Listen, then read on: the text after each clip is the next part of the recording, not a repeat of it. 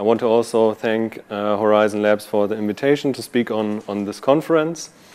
And um, yeah, I will start, start right away. We may have some people joining in the next 10 minutes or so, hopefully, but the introduction will be soft anyway, so.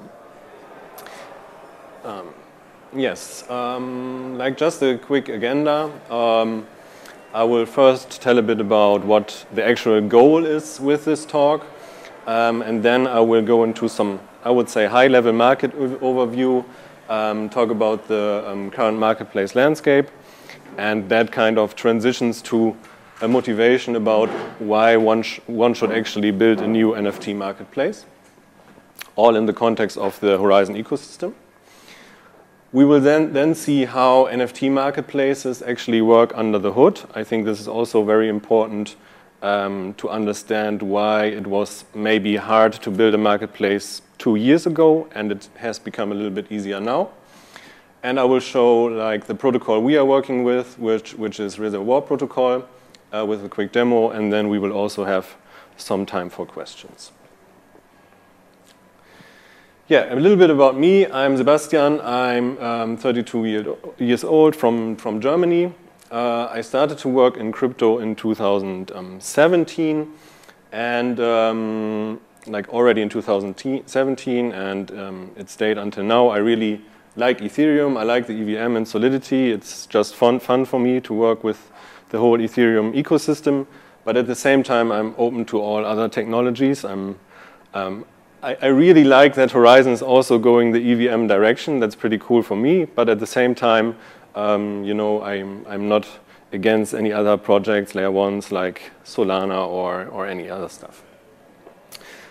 Um, I'm a, a developer. I, the, over the recent time, I mostly spent my time working on Solidity um, stuff, but I'm also a, an investor. I've used, I think, almost any DeFi protocol out there.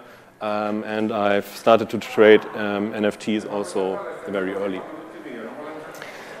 Um, the company where I'm, where I'm, working for is Create3 Labs. It's a little bit in a transition phase. Uh, we are currently rebranding to like yeah, this new brand where before uh, you might have seen my name with associated with Elbstack or Tixel. So this is kind of merging together now. And one of our main brands we have is Polychain Monsters. That is an existing NFT project where we learned a lot about the NFT space. It was like we launched it before this Bored Ape Yacht Club hype, before all the 10K drops came out. And we made some mistakes in supply and demand. Like we have 6 million NFTs instead of 10,000. So uh, the mechanics are a bit different, but we are still learning and uh, yeah, trying to, to fix things um, we made. Yeah, so what's the goal of this talk? Mm. So if you are not a developer, then after this talk, you should understand a little bit more about how NFTs actually work, because that's important to understand how NFT marketplaces work. And even if you are not going to launch an NFT marketplace, I think it's valuable for your own maybe trading security, like not getting hacked or um, doing transactions which result in losing your NFTs. Yeah if you are a developer or even a Web3 developer, then after this talk, you should be able to like um, pull out your laptop and um, start implementing uh, an NFT marketplace based on the stack we present. And if you are a Horizen fan, then of course you should um, look forward to what we are um, planning to build on the EVM sidechain. Um, and you will also see that in this talk. So let's just on a high level, because, before we jump to technical stuff, uh, take a look at the existing marketplace landscape. And this is a very sim simplification. Of course, we have much more, but um, this is a high level. On Ethereum mainnet, we currently have, um, I would say, three marketplaces which are getting the most attention from the Web3 community, and these are OpenSea, LooksRare, and X2Y2. OpenSea is still capturing the most volume of all these marketplaces. Step by step, we also see that new marketplaces pop up on the Ethereum L2 scaling solutions. For example, there is ImmutableX, which is a zero-knowledge-based uh, marketplace as an Ethereum layer 2, so where the marketplace is kind of like an app chain itself. It's not a generic layer 2. But we also see marketplaces like Stratos, for example, which is deployed to Arbitrum, which is an optimistic rollup for Ethereum. Um, and all this is like from a strategic perspective, it's important, I think, to understand this when um, we want to build a strategy of how a marketplace can become su successful on Horizen. You have to kind of understand the whole community and whole ecosystem in existence. We do have also Ethereum project-specific marketplaces. CryptoPunks is the most popular one. They've got their own zero-fee marketplace. Um, we've also got, for example, ENS Vision, which is a marketplace just for trading ENS domain names. On Solana, um, and that has uh, grown over the past months, we um, have Magic Eden as the leading marketplace and also Solanart.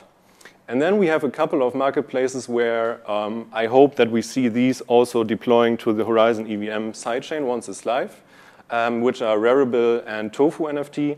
And these are really, they don't focus on dedicated community building on one chain. Instead, they like to spread more and uh, engage with different communities. There's also one new trend uh, coming up mainly on Ethereum at the moment, I assume we will see that later on on other chains as well, and that is that we do see AMMs for NFTs where you kind of put in NFTs and liquidity and people then trade with your liquidity instead of, and they pay the liquidity providers for trading instead of paying royalties to creators. So this is a new trend and we have to see how this turns out, but I just wanted to um, throw that in so that uh, we have a whole picture. The trading volume for NFTs, um, if you look at Ethereum now, is currently on an all-time low if we look at 2022. Um, but I think this is um, a healthy correction. Um, I mean, I've joined crypto in 2017, and uh, in 2018 we've seen kind of the same with, with DeFi, where every all the protocols have been drying out, and there was nobody using them at all. And then uh, late in 2018, it was all picking up again. And I'm, I'm super convinced that we will see the same for NFTs. And um, so we should, I think for Horizen, we should uh, really focus on delivering the EVM and then being there with the NFT marketplace as soon as the next NFT bull run kicks in. Um, yeah. The Solana trading volume, that's pretty interesting, even though the Ethereum NFT market is currently on a cool down period. Um, Solana trading volume has been on a rise recently. Um, so this is mainly trading happening on Magic Eden. And I don't know if any one of you knows um, the DeGods project or y00ts. Like these have been the projects that caught the most attention on Solana recently. And these are also the, mainly the adoption drivers of the Solana um, ecosystem. So where we have, and that's only my personal opinion, where we have um, Yuga Labs mainly leading the NFT um, ecosystem on Ethereum, we, we kind of see DeGods and um, y00ts are leading on Solana. So, and that leads to the question, um, also in the Horizen context, why should you launch an NFT marketplace these days? And um, the first point is, of course, to conquer a new chain. Um, when a new EVM chain or a new blockchain in general pops up, um, usually there's uh, just a handful of NFT marketplaces deploying in the beginning, but then mostly only one turns out to be successful, and that's usually, from our perspective, the one where the community building is really dedicated to the chain the marketplace is launching on. We've seen that with Magic Eden on Solana, for example. Um, they might now also like build stuff for Ethereum, but their main community is still on Solana. You can, on the other hand, also compete with existing ones, um, like LooksRare did a couple of months ago, where they um, like could grab a lot of volume from OpenSea. That's also an option, but from my perspective, a much harder part. And if you have an existing NFT community, your own project, you can also build a marketplace for them and let them trade, for example, for zero fees or give them other benefits when they trade on your marketplace.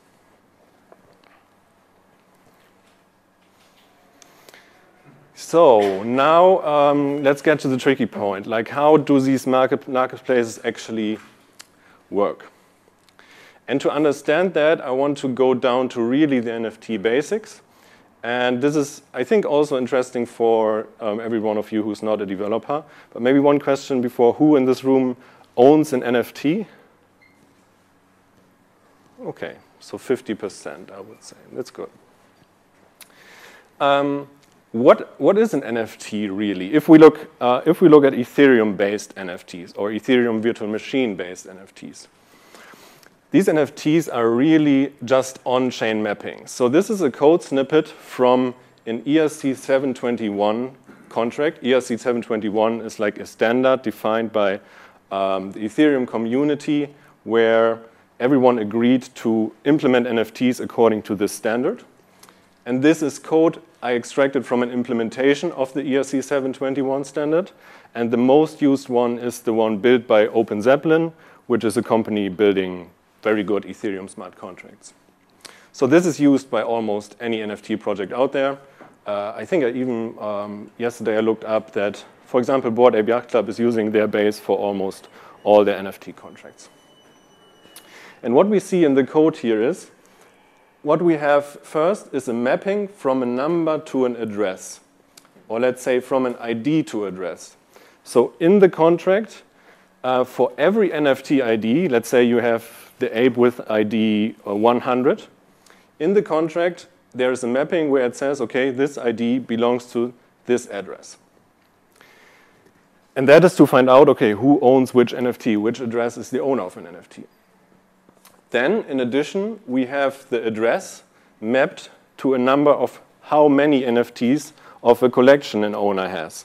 This is stored separately um, due to so that you will be able to find out the balance of um, of a wallet of a certain collection. So you can like find out okay how many apes does a wallet have, for example. And then in addition, and this is for security reasons, it is stored um, which token ID can be used by which address. So I can, for example, say, okay, I will give um, live, for example, token approval for my ape with ID 100. And then even though it's in my wallet, live will be allowed to transfer my NFT. And this is the first important thing to uh, understand when we look at marketplaces, because marketplaces usually can transfer the, your NFTs through smart contracts, even though they are in your wallet. There's one extension of that, and that is you can give an operator approval to all your NFTs. That is usually a marketplace like OpenSea, for example, where you will say, okay, the operator with this address can be a smart contract, but can be also any other address, is allowed to spend all the NFTs from my wallet. So this is the basic, really the basic structure of an NFT. And now you might wonder, okay, so if it's just an ID, where does all the like metadata, the image, etc., come from? Um, all the traits, the rarity, etc., that's all off-chain. Nothing on that is on-chain. In the contract, there's just a function which will give you a URL where one can fetch the metadata for an ID. But on-chain, it's really just the ID. It's not 100% right because there are some projects like CryptoPunks or Moonbirds or more and more projects are transferring their metadata on-chain. So then it's also secured by Ethereum. But in general, by the ERC 721 standard, it doesn't say anything that your metadata has to be on-chain. It's easier for pixel projects to put everything on-chain because the data is much more compressed than if I would like try to upload a 10 megabyte video into the Ethereum blockchain. So now what does actually a transfer of an NFT look like? Here I really simplified the transfer function of the ERC 721 base contract. So I removed a lot of the code to make it very simple. When you transfer an NFT from an address to another address, you, you select the NFT by choosing its token ID, again, for example, ape100 or whatever. Then what the code will do is it will um, subtract um, the balance from you. It will add one to the balance of the new NFT owner. So then we have the updated balances in the contract. And it will set the owner of the token to the new owner. Finally, and that's very important because without this line, no NFT marketplace would work at all. um, the contract emits an event. In this case, the so-called transfer event, which is um, an event that later on can be um, read very easily from the blockchain so that one can listen to all these events and then see, okay, um, if this NFT has transferred from Live to Sebastian first, and then from Sebastian to somebody else next, then now that is the owner and that's the like transfer history and then you can build up, um, for example, a dashboard where you see, okay, how many holders does a project have, how many transfers per day, etc. If we don't have events, then you could also build that, but it would be a ton of effort. So the final thing I wanted to show in code here is um, the approval um, thing. So if, and we've just seen that with the data structure, if another contract or address wants to transfer your NFTs, and that can be, for example, a marketplace, then somehow you have to give permission to this marketplace or to this address or to whatever contract you are interacting with so that this address is allowed to spend your NFTs. And at the end, like almost every transfer or whatever in the implementation, we'll call this internal method where it will, where it will check, okay, is the current spender who's trying to apparently transfer the NFT, is it the owner? Or if it's not the owner, then at least did the owner give permission to handling all NFTs of that wallet? Or if not, did the owner at least give addition to spend this particular NFT of the wallet. And this is kind of um, how the internal security checks of NFTs work. And for example, this is also why a lot of people um, get hacked or lose their NFTs because um, they hang out in Discord and then somebody posts, okay, wow, this is a super limited a mint opportunity, like we're releasing um, limited NFTs. People go to their website, they connect with their MetaMask, and then um, what these projects do is they will pop up, uh, um, they will like ask the user to sign only a message or sign a transaction where you then give them approval to, so that they can spend your NFTs. And then yeah, they can do whatever they want. And that is how a lot of people lost, lost their NFTs already. And this is why I think it's important to understand approvals.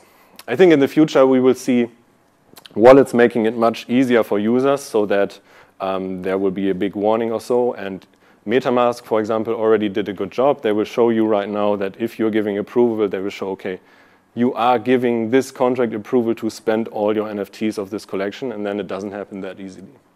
But in the beginning, it was really a mess. And when, when for example, we've been minting a lot of NFTs, um, we always had to check the smart contracts first before we minted.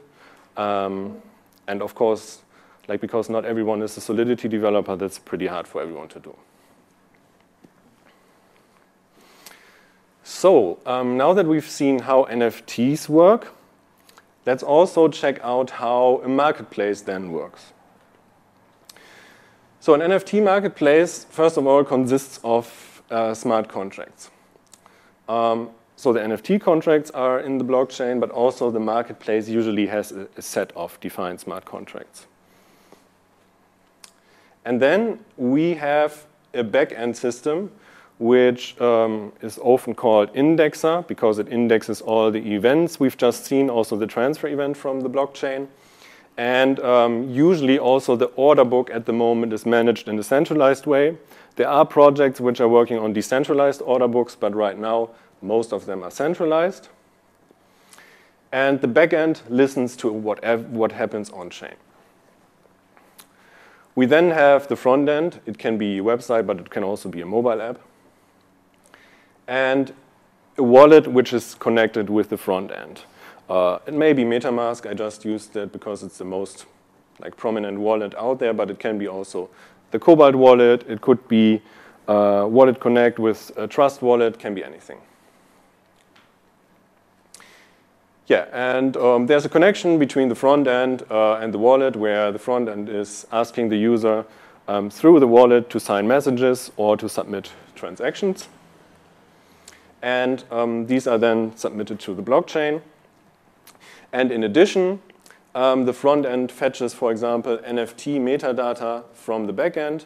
So the backend is usually querying the smart contracts to get the metadata URLs from the project. It will download them. It will usually cache them, put them into a database so that the front end doesn't need to scan the whole blockchain for, for all the data in it, but instead it's aggregated and can be queried in a very simple way. And also, the front end is sending signed messages, like listings and offers in particular, to the backend, which we will see uh, in a second as well. And this is really the high-level overview and the components you need to build a marketplace. So how do listings actually work? First of all, when you want to list an NFT on a marketplace, what you do is you give the marketplace approval to your NFTs. You would only need to give approval to one NFT, but then you would need to run the approval transactions all the time uh, for every NFT you list, which would be, it would cost gas and it would be also a lot of effort. So these marketplaces usually just ask you to give them approval to spend all your NFTs of one collection. Of course, they can only spend them in the way their smart contracts are designed. They cannot just transfer them away. away.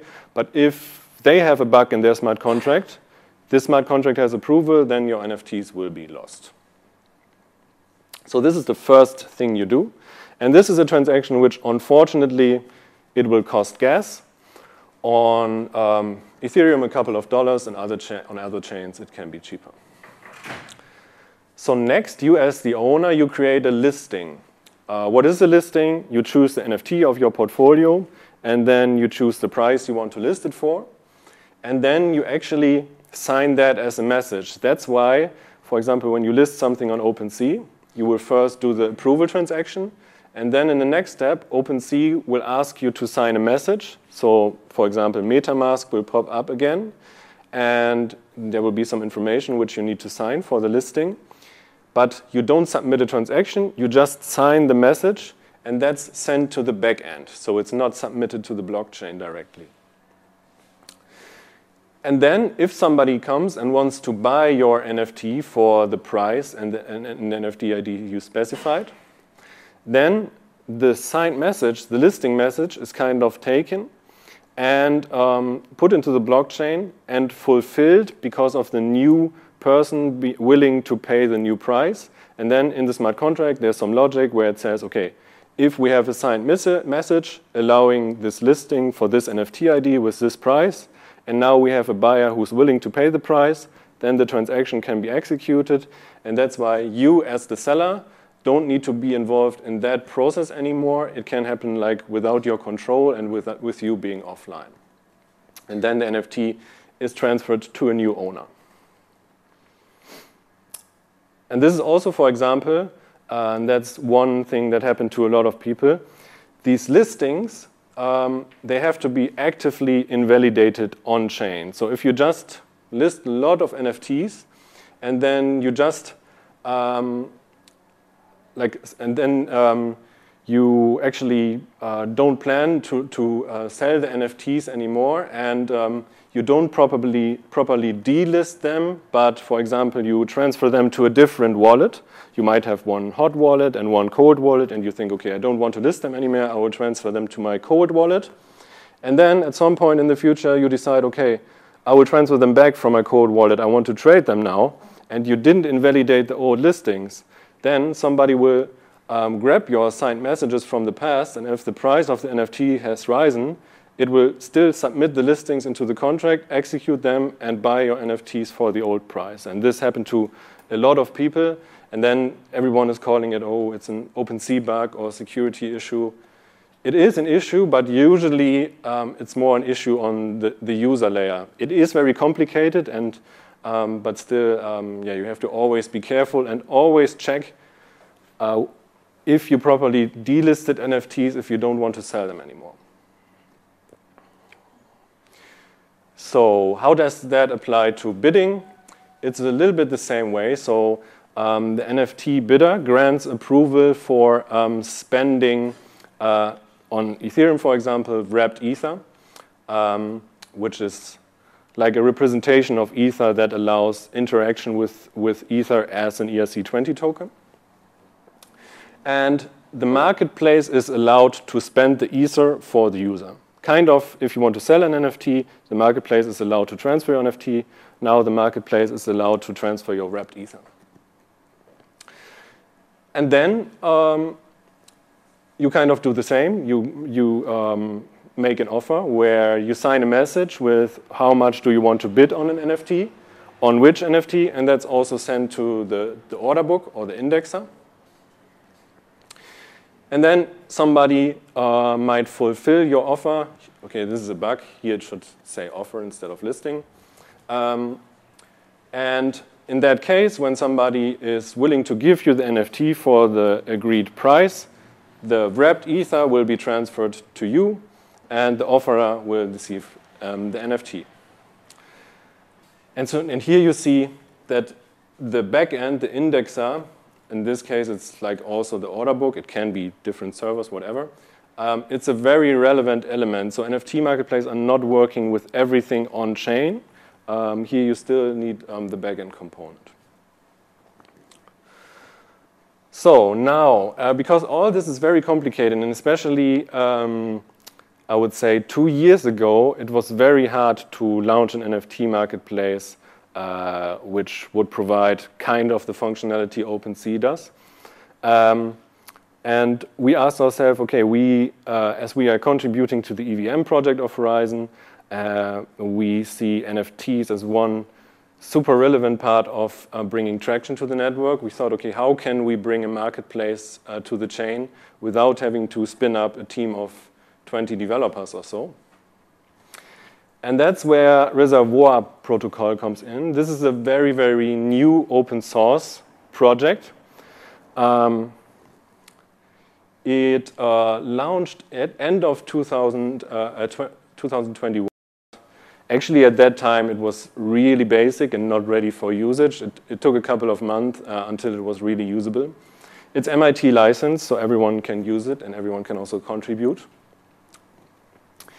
The front end and back end are both built in a very um, good way from my developer perspective, where you can fork the repositories and um, start to extend the projects without having to adjust too much of the core code base. The team is also very responsive on Discord, so we've been in touch with the developers already, and um, they're always uh, happy to ask questions and to help uh, developers who want to build with the protocol. And it's built with, from my perspective, um, intuitive programming languages, uh, TypeScript and Node.js in the backend, and then uh, React.js and Next.js in the front end, and some stuff in Solidity for smart contracts. Uh, but mainly, if you want to adjust stuff, you can always work in TypeScript, which is uh, very nice. Okay, so um, the missing point uh, here is that Reservoir does, they do have their own marketplace contracts, but they also did see that OpenSea launched Seaport. So what OpenSea did here is they um, put a lot of their Solidity code base open source and made it more to um, a protocol where everyone can use the contracts and deploy an NFT marketplace, like an on the contracts which are needed for an NFT marketplace uh, to any network. They also pre-deployed it to various networks already on Ethereum. It is on Ethereum. It is, I don't know, on BNB chain, Polygon, on a lot of chains it's already deployed because they made also the deployment scripts in a way where if you use the exact bytecode of um, their implementation, then it's always deployed to the same address. Yeah, and then um, I think it was only one week or so after Seaport announced that um, they're releasing this uh, reservoir. Uh, one week after they said, okay, we will um, support um, the smart contracts of Seaport as well. Yeah, so what's Seaport? Again, just very quickly, it's uh, launched in early um, 2022, I think in March or so. It's also MIT licensed. Um, it has a high quality audit and is used by the industry leader, by OpenSea. And as I already mentioned, it's pre-deployed to, to a couple of networks already. So, um, now um, I would like to show a quick demo to um, yeah, let you all see how the marketplace looks like. And this is really almost a default deployment of the marketplace. Uh, I just deployed it again couple of days ago on Gnosis Chain. Gnosis Chain is just a EVM compatible um, network which has low fees and is nice to use for development purposes. And um, I use the standard front end of, um, of Reservoir Protocol. When we are going to launch it on um, the Horizen EVM network, of course, we will have fully custom branding and everything will be a bit different. Like um, it will not be just a standard marketplace, but I will show that on a later slide. But as how we can see here already, is that in general, it's all already a very solid front end if you think about that this is all open source, free to use, and uh, maintained on a day by day basis. You can create pull requests, you can work with the team. Um, you see that you have all the features you need an activity of the trades happening, a list of NFTs where you can filter like on any other marketplace. Um, and these are some test NFTs I just deployed. Um, to the Gnosis chain, just use the uh, Moonbirds artwork. it even has some features to make collection offers, to sweep the floor, etc. So it's really a nice feature set that comes out of the box where it just works and you just need to apply your styling to get all this functionality. And this was not at all possible one year ago. There was nothing out there which would, uh, could compete with that. Um, there have been projects, but every time then we started to deploy something on another open source project, it was always that, I don't know, after two days or so, too much stuff didn't work and we had to cancel the project. What we can also hear, and what's also a complicated part to build, is that um, they implemented a perfect purchasing flow. So if you open up an NFT, you will see all the different information. Um, it will even allow you to aggregate liquidity from other NFT marketplaces like we see here with OpenSea and LooksRare. So the protocol uh, can get liquidity from other marketplaces as well. and then the um, checkout flow this is my opinion. Um, if, and you're fully flexible to design that how you want, uh, build in a super cool way, and it just works. And um, yeah, I think the team of Reservoir did an a crazy good job implementing this. And we, in the context of Horizen, I think we are very lucky that um, they came out with this now this year, and we are at the stage where we can perfectly use it and bring it to the Horizen EVM chain.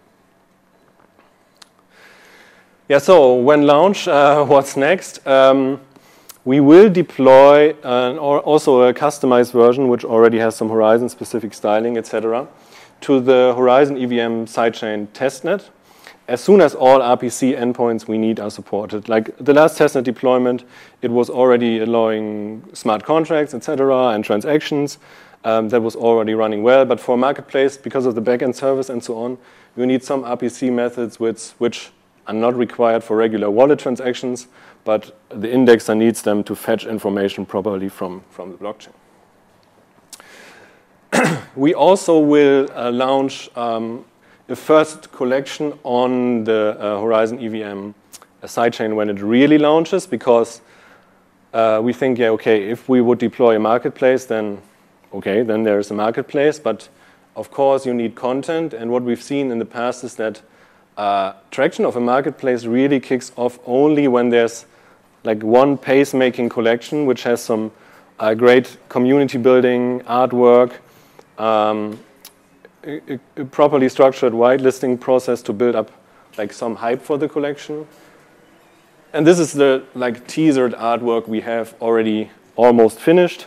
So um, we will work on this over the next um, weeks and months and are really looking uh, forward to launch it. yeah, thank, thanks for listening so far. You can use this QR code to um, check out the marketplace. There's uh, like one issue which is, uh, I think, funny to explain. Um, uh, as you've seen, I've used the Moonbirds artwork for the marketplace. So what I did is I deployed an NFT on the Gnosis chain, and I just used the URL which Moonbirds also use for the artwork. And actually that URL is down now. So I don't know, the Moonbirds artwork, you can't fetch it at the moment. So the NFTs won't have images now, but I think Moonbird's team will probably fix it later and then it will be back up. But still, you can test it. And um, my goal would be that when we work on this, that um, we try to send some internal testing links or so when this deploys on the testnet so that everyone can try it out on the Horizen EVM sidechain as well. Yeah, otherwise, um, I'm happy to answer your questions if there are some.